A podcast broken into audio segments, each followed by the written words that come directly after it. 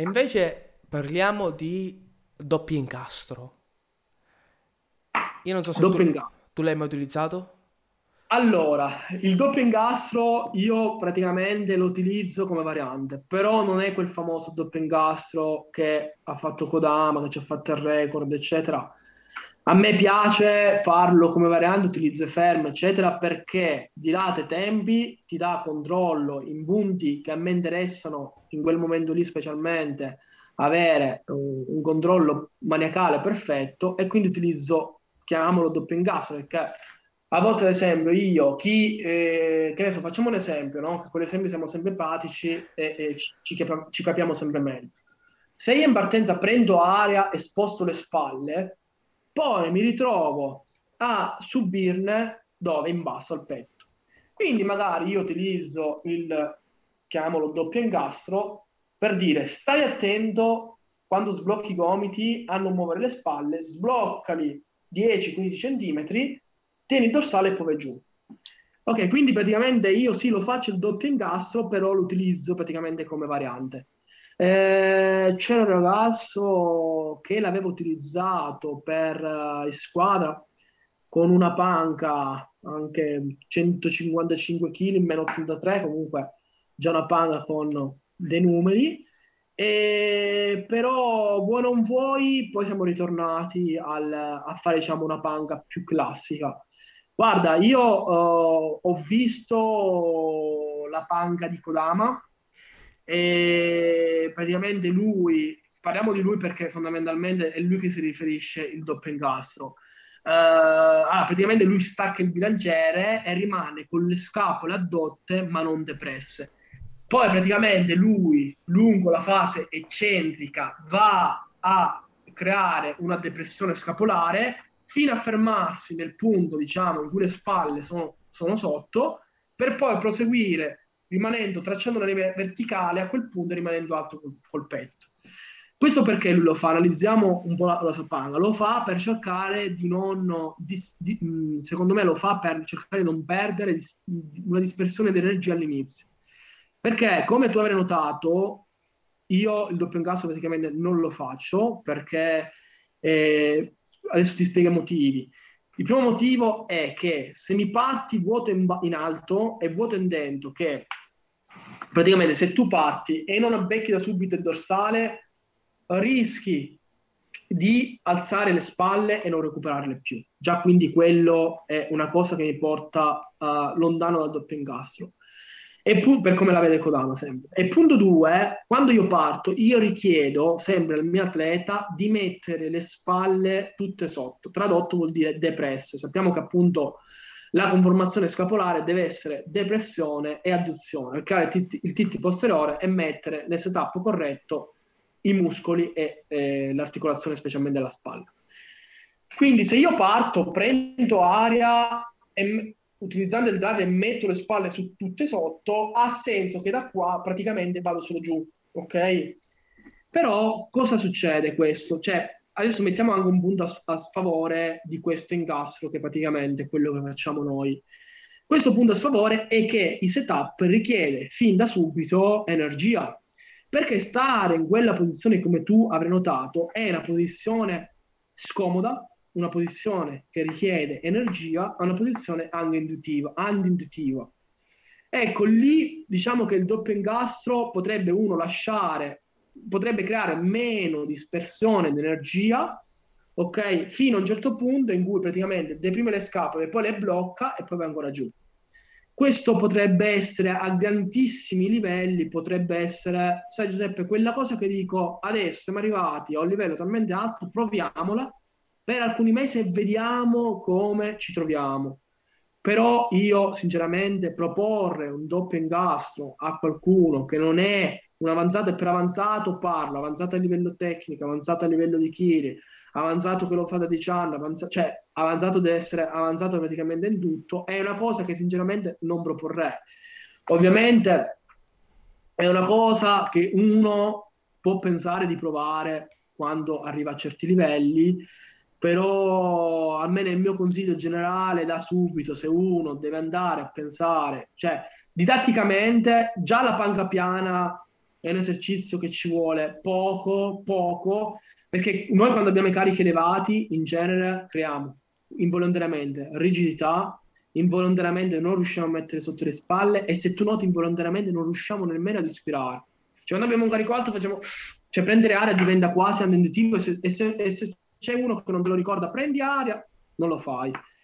In più devi pensare a caricati, devi stare rilassato, metti le scapole sotto, fermi e poi su il livello di complessità tecnica diventa molto più elevato.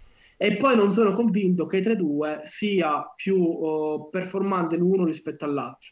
Quindi la mia opzione è per quello che faccio io, tendenzialmente tende a non farlo per questi motivi. Però sicuramente potrebbe essere anche perché non esiste la tecnica universale, ma poi la tecnica va eh, cambiata ovviamente nel corso del tempo, perché il discorso, anche mh, preciso a dire, forse è un discorso che stiamo dando per scontato, ma non lo è.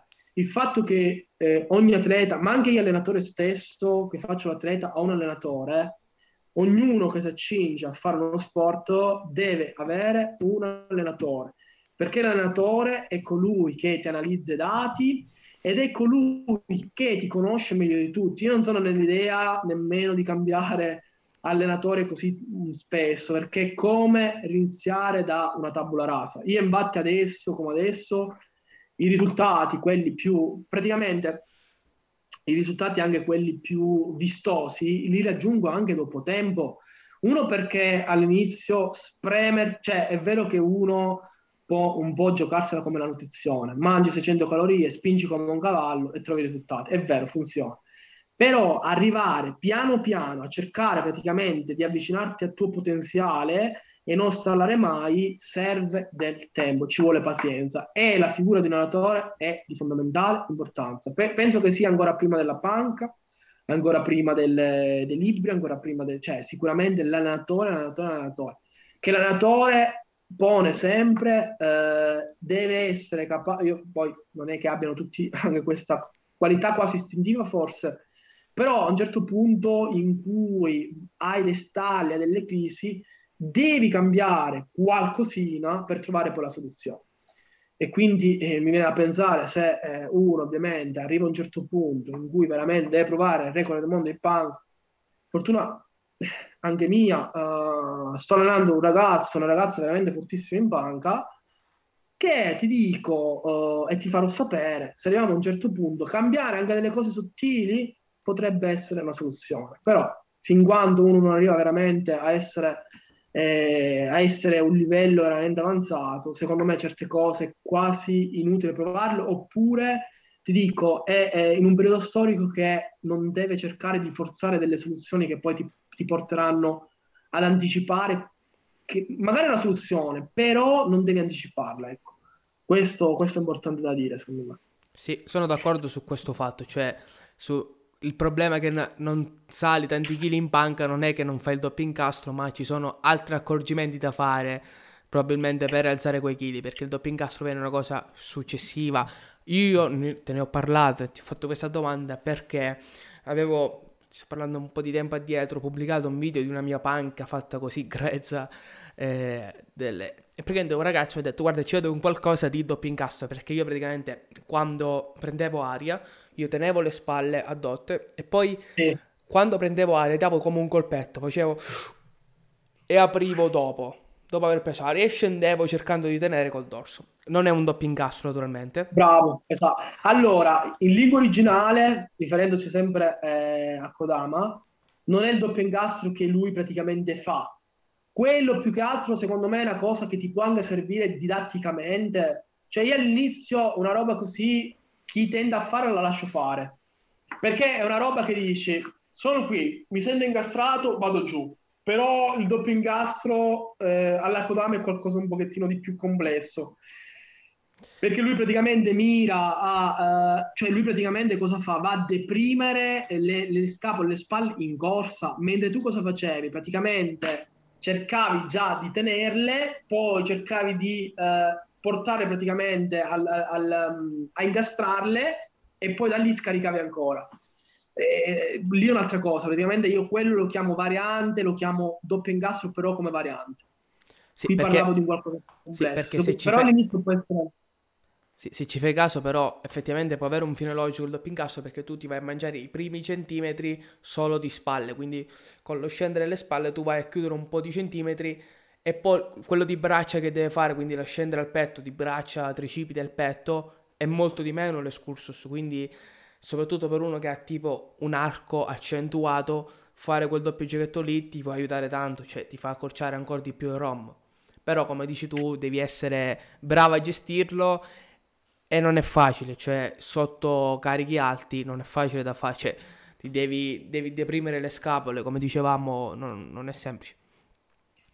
Sì, però mh, mm, ehm, allora diciamo che allora, prendiamo riferimento appunto a quello che hai detto te, no? Chi ha un ROM corto, eh, ma in questo caso il, il, il, gioco del doppio ingasso ti dà più precisione che dispersione energia perché se io ho rombo corto e cerco di mettere le spalle sotto fin quando riesco e poi quando prendo aria cerco ancora di alzare l'esterno e mi ci metto sotto uh, sì è, è, è, vero che sto ancora più alto con però posso farlo anche in corsa cioè in, allora, in, allora è, è, un po' discorso dettagliato nel senso che mh, mm, allora, in questo caso ci vedo più un discorso, uh, seguimi perché è un discorso abbastanza complicato.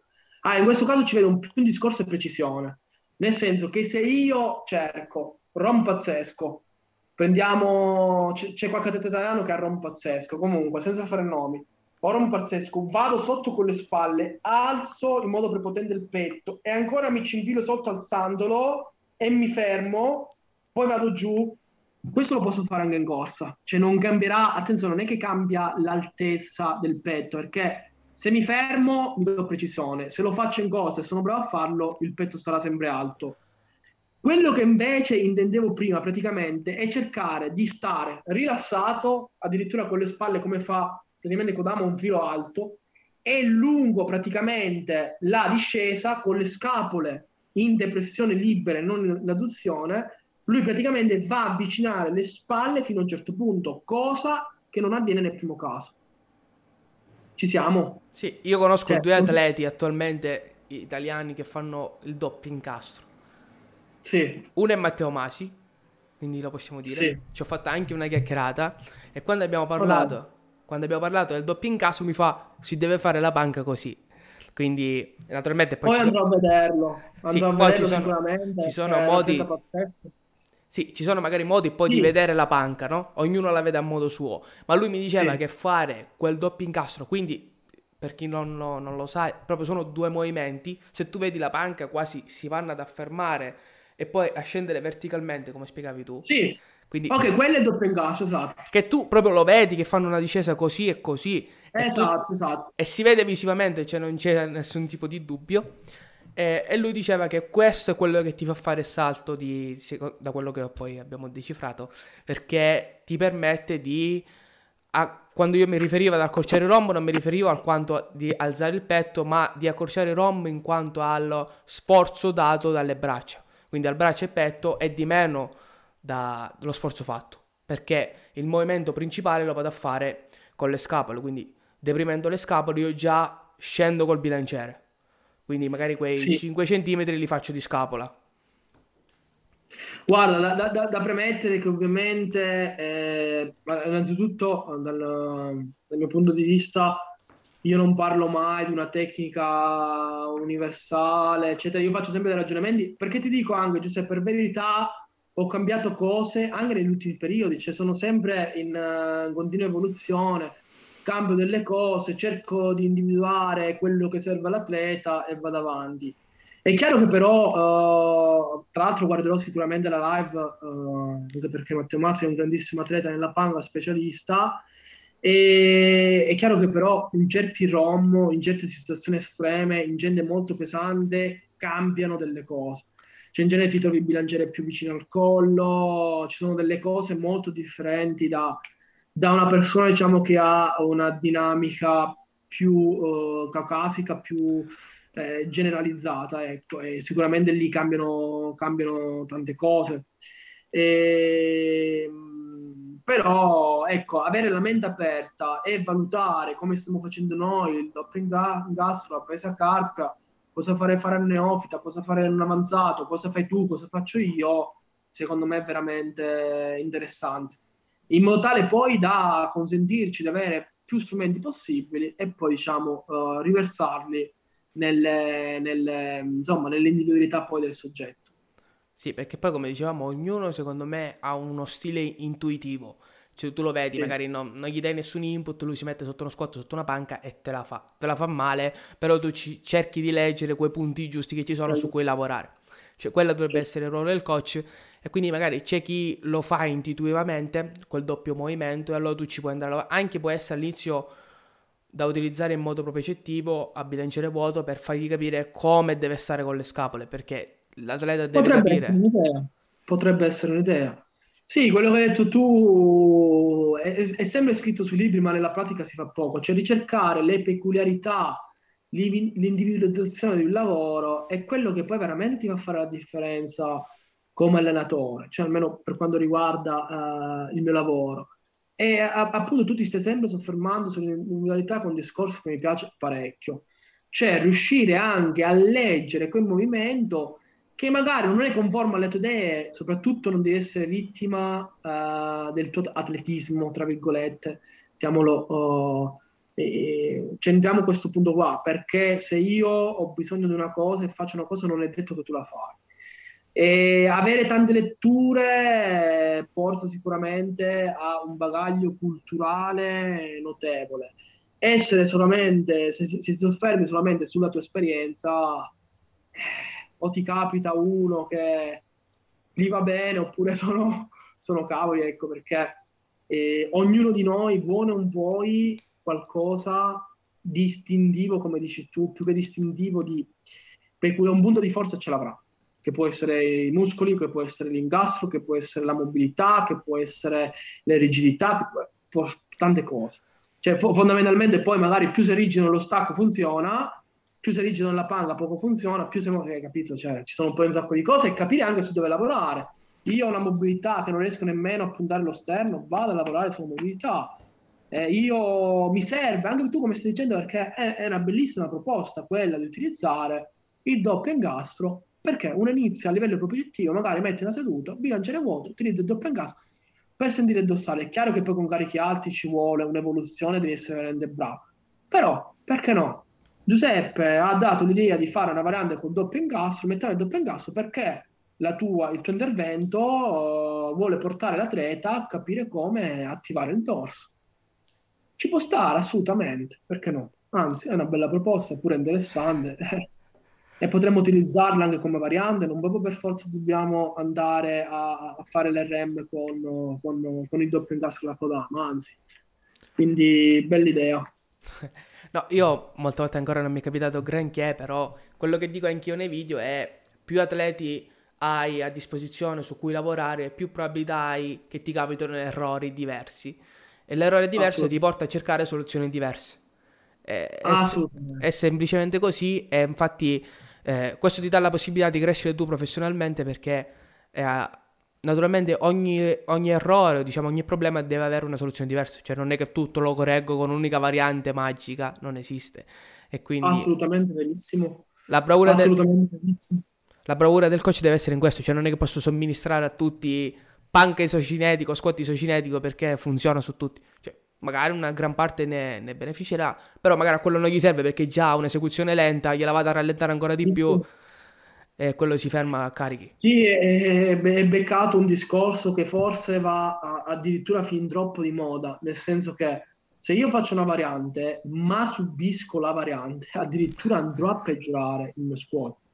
Poi ne parliamo magari a ridosso di una gara, cioè io freno lo squat in genere mi rigidisco, magari vado a mettere isocinetica per dare linea allo squat in teoria e magari vado a frenare più lo squat Uh, bisogna essere critici e bisogna essere analitici perché se metto le cose fatte così, allora il discorso è questo, io accetto anche che io tu sbagliamo e dagli errori impariamo, però nel momento in cui eh, io e te somministriamo una variante, prendiamo l'isocinetica, io non è che la somministro senza avere un'idea dietro, io somministro l'isocinetica perché voglio che Giuseppe, Maurizio, Diego eh, abbiano una discesa, cioè eh, somministro l'isocinetica in quel caso per dilatare le tempe e cercare di farlo stare sul piede, per esempio, con, con, con, la pancia aperta, il bacino a suo posto e dare tempo all'atleta di capire gli angoli difficili. È chiaro che poi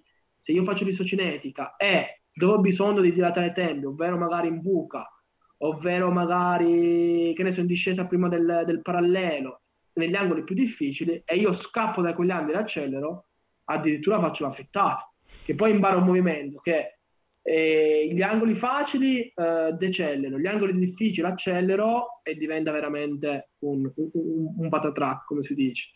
E quindi devo... Però nel momento in cui io ho un'idea eh, all'inizio, a priori, in cui dico Giuseppe, fammi l'isocinetica, lavoriamo sulle cinetiche, sull'isocinetica e dopo tre settimane vado a constatare se effettivamente quella variante mi abbia aiutato, mi abbia dato le percezioni a fine di migliorare il gesto atletico, eh, se io già a priori sapevo cosa volevo fare, poi se c'è, se sì, benissimo, sono stato bravo, se no, vuol dire che da perché ho sbagliato l'isocinetica, dato che io volevo, perché se tu dai un'isocinetica così a caso, poi nel caso va bene o va male, non avrai mai un giudizio critico verso quel, quella, quel determinato tipo di variante.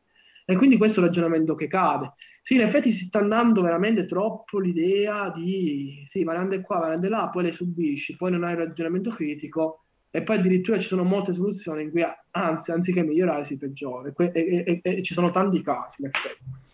Sì, quello che mi, mi, mi, pare di vedere a me è che molte volte si ha una scuola di pensiero e si deve mantenere quella scuola di pensiero a vita.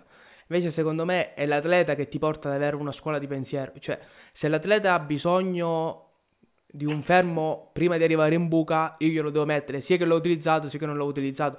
Se l'atleta ha paura di rimanere sotto il carico in salita, io un'isocinetica secondo me ci può stare perché lui impara a salire lentamente, quindi a soffrire nei momenti critici, secondo me mentalmente gli puoi giocare tanto. Ma se già una, come dicevamo prima, è, è, già lento di suo, cioè ci sta eh, tanto per scendere, non ha un ritmo nell'alzata, gli vado a mettere in sua cinetica, mi va a perdere ancora più ritmo. Come questo, come in altre mille varianti. Quindi, secondo me, sì, molte volte molte volte mi, mi vengono chiesti, no? Eh, co- cosa posso fare per correggere il mio squat? Ho problema del quadricipite, ho problema nella, nella... Però ci sono mille varianti, cioè il quadricipite può essere come no. Cioè a te può sembrare il quadricipite come effettivamente non è. Questo secondo me è il ruolo del coach, cioè il coach dall'esterno riesce a valutare il tuo problema che tu magari pensi che sia quello ma non lo è. Cioè molti danno al problema al squat che non sale, il quadricipite perché faccio entrare la canetta cinese posteriore, questa questione qua, però bisogna vedere se realmente è il quadricipite oppure se è una perdita di tensione, ci sono tante cose che entrano in gioco sia nello squat che nella panca che nello stacco. Assolutamente verissimo. Eh, e, e, aggiungo una cosa in più, uh, che eh, se tu fai un'alzata fatta bene, un'alzata che abbia coerenza in tutti gli angoli di lavoro, poi sarà praticamente, cioè, in genere non sono le carenze muscolari, forse per atleti molto avanzati potrebbero essere delle carenze muscolari, ma se ne prendiamo sempre riferimento al principio dello sport, se io faccio squat praticamente bene, in cui ho una sinergia muscolare eh, efficiente e so veramente spingerci contro tutti i miei cavalli, cosa succede al nostro corpo? Il quadricipite va in ipertrofia, il gluteo, il femorale, capito? Cioè, non è che io vado a fare una leg extension, pompo come un cavallo e poi passo lo squat e avrò risolto il problema dello squat.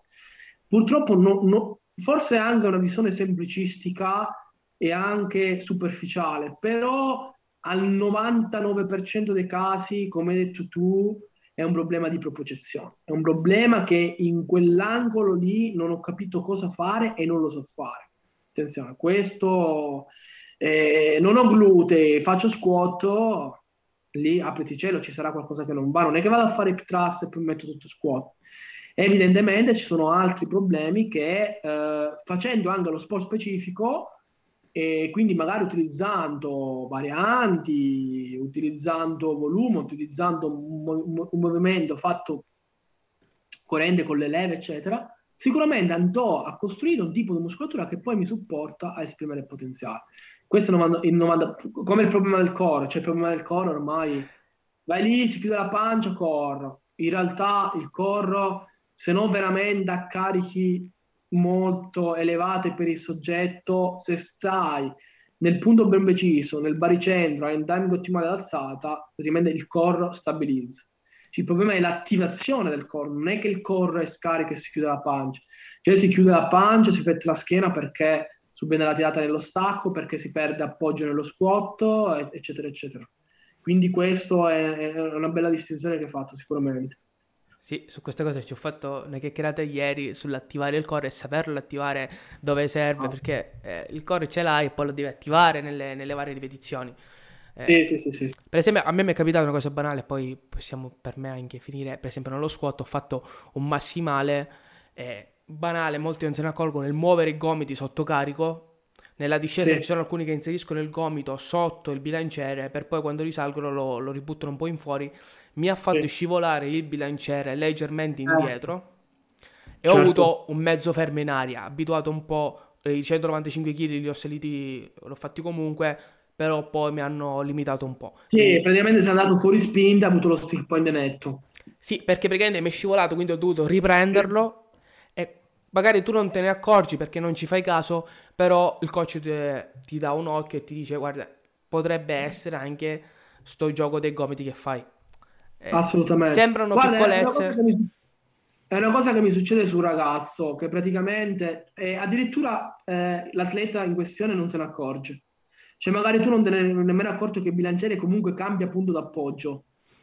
In genere, almeno per la mia esperienza, bisogna trovare eh, un appoggio oh, stabile all'inizio.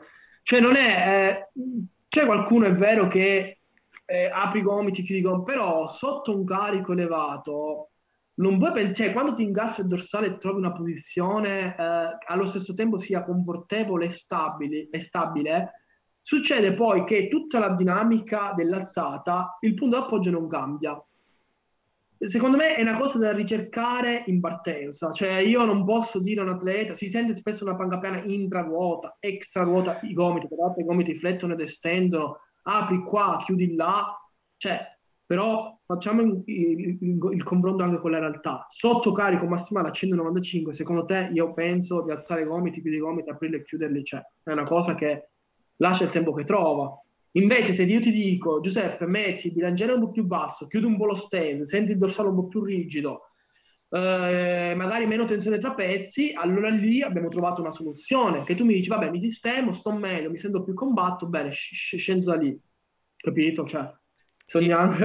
ed, è, ed è la cosa che ho fatto io perché eh, prima staccavo il bilanciere a caso quindi non avevo una posizione reale sul dorso Racc- raccontami avevo una diciamo quando staccavo il bilanciere lo staccavo sì. a sensazione quindi a volte più alto a volte più basso e già okay. io me ne accorgevo sapete che cosa che quando lo staccavo sentivo fatica sì. e dolore sulla colonna vertebrale perché lo staccavo un po' più basso quindi partivo da una posizione a che altezza sentivo fatica basso o alta eh, diciamo quasi tutta, però più o meno sulla bassa schiena. Invece okay. ha eh, due settimane che stacco all'altezza della spalla qua, però io non mi sì. vedo naturalmente, però riesco ad incastrarmi bene dove sento sì. quasi il dettoide sotto. Quindi ho, sì. ho, tipo questa piccola sensazione, non è proprio, però diciamo questa sensazione qui. Una volta che mi incastro io riesco a spingere bene non naturalmente con le spalle, riesco a spingere bene di gamba. Sento il bilanciere che tocca con la schiena, non si muove okay. giù di lì, perché comunque ho un bilanciere discreto, ho il Power Gear a 29 mm, il, l'ultimo. Quindi sento sì. bene il bilanciere saldo. Tra l'abbiamo acquistato e ci arriverà a breve. Sì, e mi trovo perfettamente. Quando stacco il bilanciere non sento nessun tipo di, di fatica, invece prima sentivo proprio uno sforzo nel staccare eh. il bilanciere. E ora certo. infatti riesco a fare anche senza cintura squat Prima non riuscivo neanche con cariche sotto il 70%. Ieri ho, fatto, sì, ieri ho fatto una doppia all'80 isocinetica, 3 secondi di discesa, 3 secondi di salita, full row, senza sì, ginocchiere. Tra l'altro vista è bella, bella. Ho, ho eh, leggermente in buca, se tu ci fai caso sono un po' alto perché ho un infortunio alla zona lombare che mi porto da tre mesi. Mm. Eh, non, anzi, lo stacco sta andando male per questo motivo, però riesco comunque a scottare pesantemente. Eh, lo, lo, lo, stacco purtroppo bisti, bisticcia con la bassa schiena quando si hanno questi tipi di infortuni. Guarda, sì, porto... eh, allora ti ringrazio innanzitutto del racconto che mi hai fatto. Uh, ma io posso dedurre da quello che mi hai detto che praticamente devi bilanciare un po' più in alto che non ti sta... cioè perché è una cosa interessante quella che hai detto visto che ci siamo ormai possiamo continuare lo stacchiamo perché eh, qui abbiamo mille discorsi. Quando, quando, è in gioco la passione, la voglia, la, la voglia di dire cose diventa altissima e, e, e, lo percepisci anche tu di sicuro. Se io appoggio il bilanciere praticamente su tutta la schiena, ho più superficie per scaricare poi su tutto il corpo. Quindi se io l'avevo messo in un punto in cui avevo trapezi rigidi e il bilanciere non scaricava esattamente su tutta praticamente eh, la schiena, quindi la parte alta della schiena, adesso che scarichi in un punto che ti, è confortevole, e applichi praticamente una uh, pressione su tutta la schiena, a sua volta il bilanciere si scarica lungo tutto il corpo, permettendo alla schiena, poi alla bassa schiena, praticamente di scaricare il peso correttamente. Quindi per questo uh, praticamente, e, e, e questo Giuseppe, cambia tutta la dinamica. Sì. Eh, cambia tutta la dinamica dell'alzata, quindi è una cosa che avete risolto, hai risolto e sicuramente ti darà i suoi frutti. Sì, ma sai anche che cosa? Che ho visto in molti, eh, la tendenza è dire devo fare low bar accentato, eh, accentuato. Quindi si mettono proprio il bilanciere basso e io ne ho visti atleti pochissimi che scuotono col bilanciere realmente basso. Eh, si mette il bilanciere basso e gli scivola sulla schiena. In questo il caso... Il bilanciere basso, come dici tu, è estremo però. Sì, in realtà cioè... quasi tutti gli atleti vanno in low bar, però non estremizzano. Quello che dici tu è un'estremizzazione. Esatto. Invece noi dobbiamo trovare, secondo me, l'atleta deve trovare il suo punto di spinta ottimale dove il bilanciere non deve dare fastidio. Il bilanciere deve essere una zavora che sale e scende, sì, ma non si sì, deve sì, né muovere né dare fastidio perché sennò hai un ulteriore blocco, che il bilanciere Troppo che è messo là. Troppo vero, troppo vero. E anche aggiungo una cosa: se uno, per carità, vede il fatto che può permettersi un low bar estremo, va adattato a piccoli passi. E prima metto il bilanciere lì, poi allargo un filo lo stance, poi l'abbasso di un centimetro, vedo che tutto va bene, costruisco volume di sopra, mi adatto, abbasso un altro centimetro, vedo come va è perché, eh, guarda, la, um, la sollecitazione per quanto riguarda le spalle succede molto più spesso, forse nell'ultimo periodo, verso uno squat low bar che nella palla piana.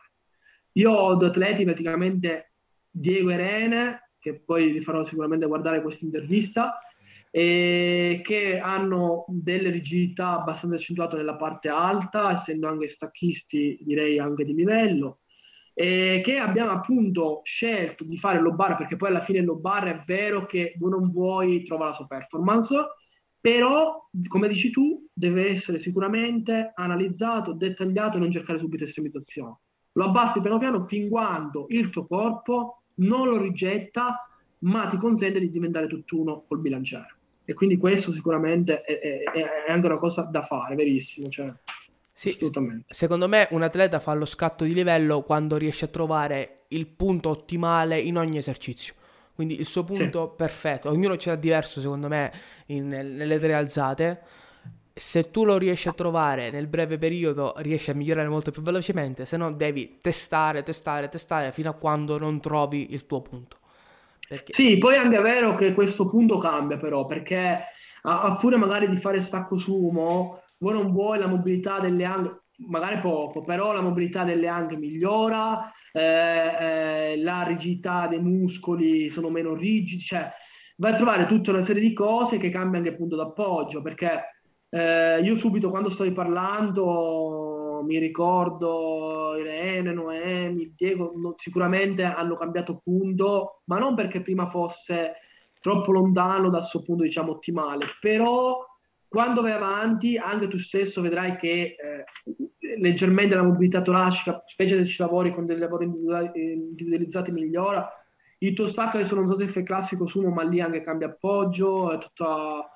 quello anche nel tempo qualcosa cambia. Addirittura secondo me, ti dico, io noto che quando uno fa uno stacco molto pesante, in cui praticamente hai bisogno di creare combattezza a livello del rachide, basso ti dico, e poi a trovare la panca piana eh, con due rigidità in più, vuoi non vuoi ti cambia un fi- cioè conosco veramente t- bene talmente de, de, degli atleti che cambia un filo d'appoggio.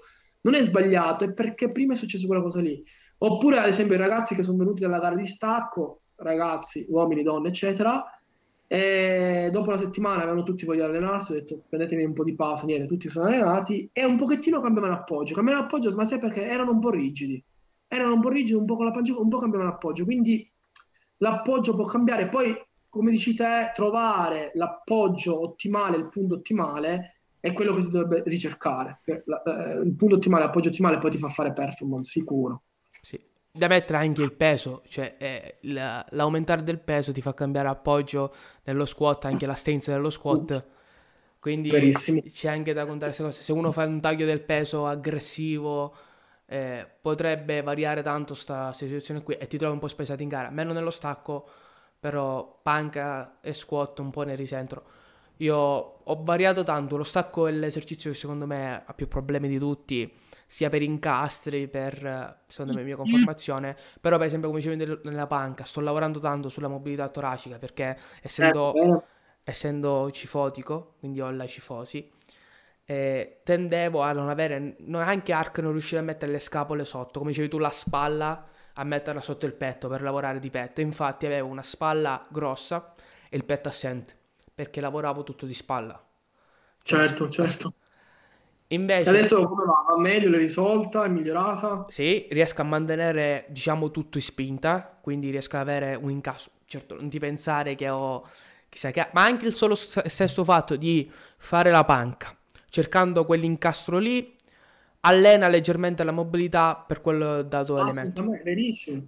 Se, se, tu fai una panca piana, uh, corretta, praticamente diventa un esercizio di mobilità. Cioè ogni volta cerchi sì. praticamente di estendere eh, la parte alta del, del rachide, quindi la toracica, migliora la mobilità. Nel lungo periodo migliora la mobilità. Sì. Poi c'è un esercizio secondo me per velocizzare la situazione o per lavorarla bene. Cioè se tu proprio hai un problema lì, allora è meglio lavorarci. Però alla fine... Certo, esercizi specifici, ecco sì. magari non prima di fare la panga piana troppo tassanti, oppure prendersi quei 20 minuti di sedute specifiche sicuramente aiuta. Sì.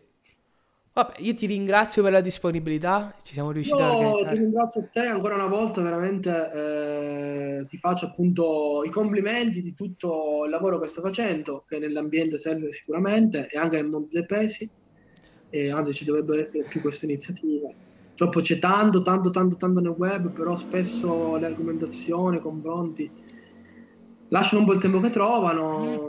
Insomma, continua così e spero di, di rivederti in gara, insomma, un'altra live. Dai, speriamo di salire se tutto va bene. Ormai per quest'anno mi sembra difficile, però vediamo come riusciamo ad organizzarci. Dai, io comunque lascerò tutti i tuoi link qui sotto in descrizione se qualcuno gli vuole dare un'occhiata, il tuo profilo Instagram. Eh, Trovate lui che lavora. Ci vediamo a San Zenone allora, ti aspetto in gara, eh, ormai l'hai detto. Vediamo, quest'anno mi sembra davvero difficile, però l'anno prossimo chi lo sa. Dai, ci sarà occasione anche di organizzare magari una mandata qualora venissi in vacanza o, o, Perché o, no? insomma.